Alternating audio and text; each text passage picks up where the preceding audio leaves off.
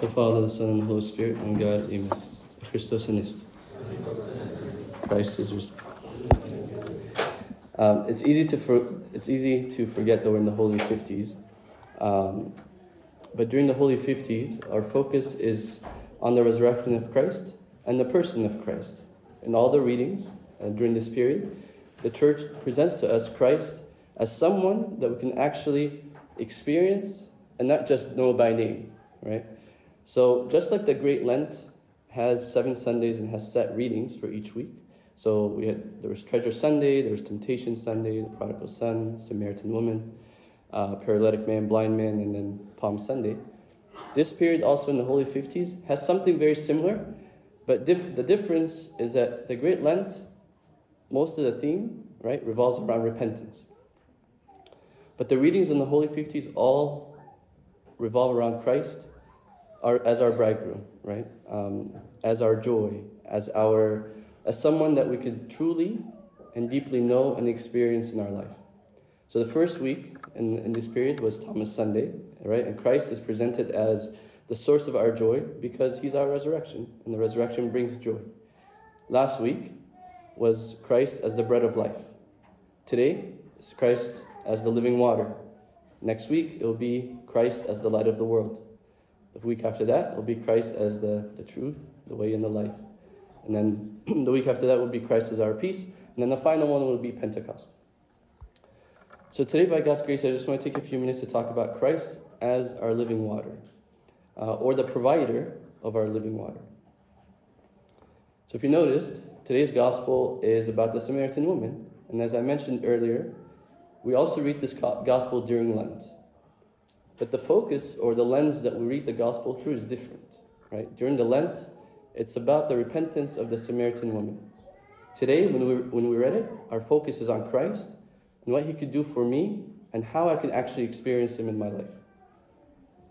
So, in thinking about this, the story of the Samaritan woman, the part that I kept kind of coming back to is the part where Christ tells her, If you drink of this water, you will thirst again, but if you drink of the water that I give you, you will never thirst.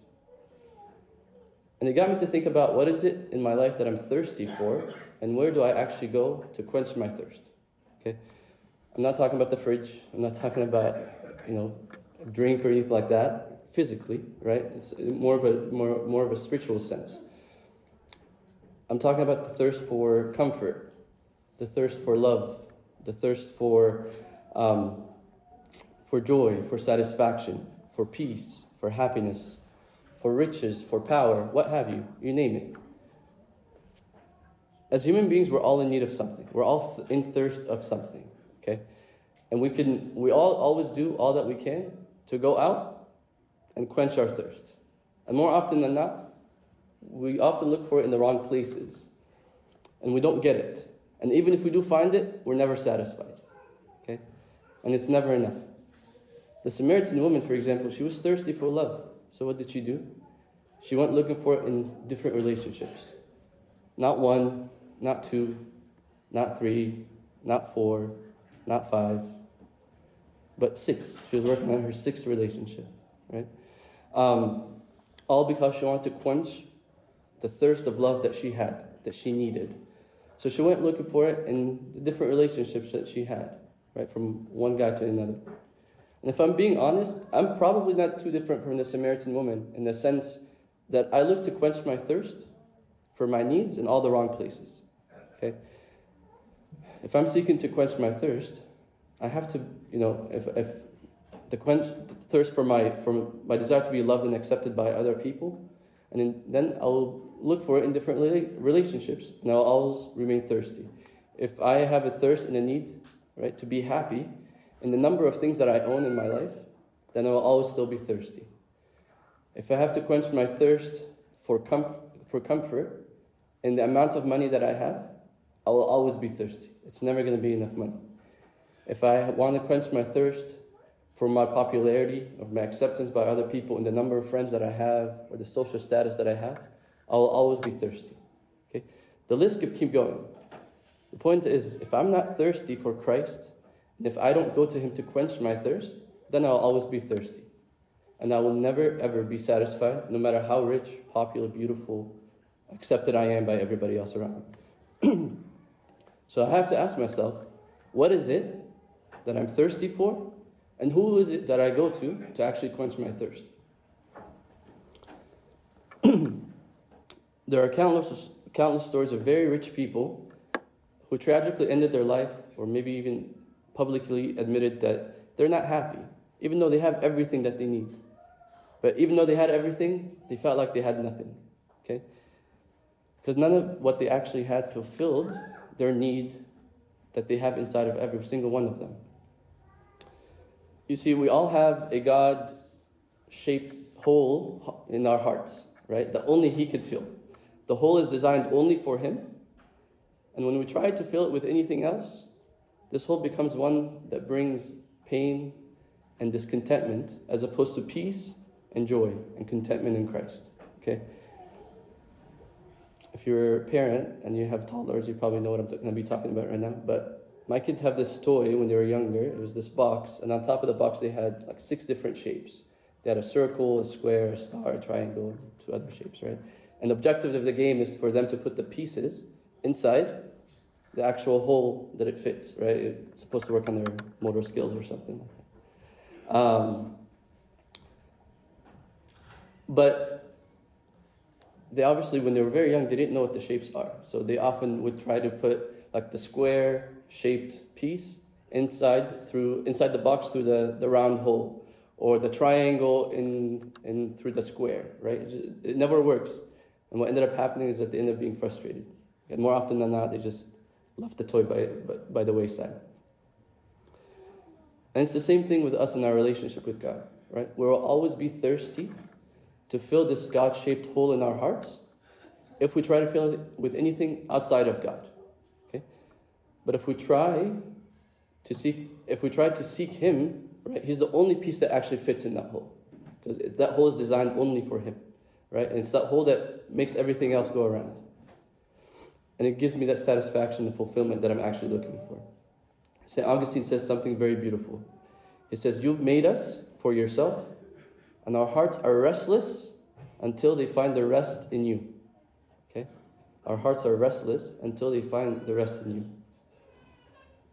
But the good thing is that there's a solution. There's a solution to all this. There are three things that I can do to try to feel to go after the right thing and to the right person that could actually quench my thirst for everything that I'm looking for in my life. The first step is to actually realize and admit that I'm actually thirsty. Okay? Um, that's what David in Psalm 63 said. He said, O God, you are my God. Early I will seek you. My soul thirsts for you. My flesh longs for you in a dry and a thirsty land where there is no water. Okay? What's our land that has no water that we're looking for God and we don't find? Right? We all have that. So David realized that he was actually thirsty and his heart was in a drought. Many times I don't even know that I'm actually thirsty, believe it or not. Right? In the busyness of life, and in the daily routine of everything that I do, it's really easy to actually lose track of my water levels. If I don't realize that the sprinkler system to my spiritual garden is actually broken, I'll never fix it. So it's always good to realize that something is not right. Right? And once I realize, the second step is to actually do something about it. Right? The remainder of that psalm, right, the next verse that I just read, is that David says, So I looked for you in your sanctuary to see your power and your glory. Right? So David was thirsty, he couldn't find God. So what did he do? He went out looking for him. So the second step is to look for God. He says, you know, God says, if you diligently seek me, you will find me. Right? He says, if you knock, I will open. If you seek, you will find. If you ask, you will be given. So I need to seek him. I need to wrestle with him and not let him go until he actually quenches my thirst. I need to wrestle with him in prayer right? I need to wrestle with Him in, in my readings to understand what it, is, what it is that He wants me to do and what, what it is that He wants from me. I need to wrestle with Him until He blesses me like He blessed Jacob, right? The Samaritan woman, when He told her, He said, Give me this water, right? So I need to go to Him and ask Him to give me Himself, to give me that water that will quench my thirst. And the third step is to actually look forward and not backwards. What do I mean by that? Once the Samaritan woman tasted and experienced Christ and accepted him, the gospel tells us that she left her water pot behind. Okay? And that's probably the only water pot she had. Okay? So once I experience Christ, I'll have no need to hold on to anything that I was holding on to before to try to quench my thirst from. Right? Because in Christ, I'll find everything that I will ever need. Right? And outside of that, in, try to, in, in trying to fill that God shaped hole in my heart and in my life, I'll never find satisfaction. I'll never find joy because it's only Him that can give me everything that I'm looking for the acceptance, the love, the healing, right? The transformation. It's only through Him. So I'll end by repeating what St. Augustine said You have made us for yourself, and our hearts are restless until we find our rest in you. Christ is thirsty for us. On the cross, He says, I thirst. The question is today is, Am I thirsty for Him? And glory be to God forever. Amen.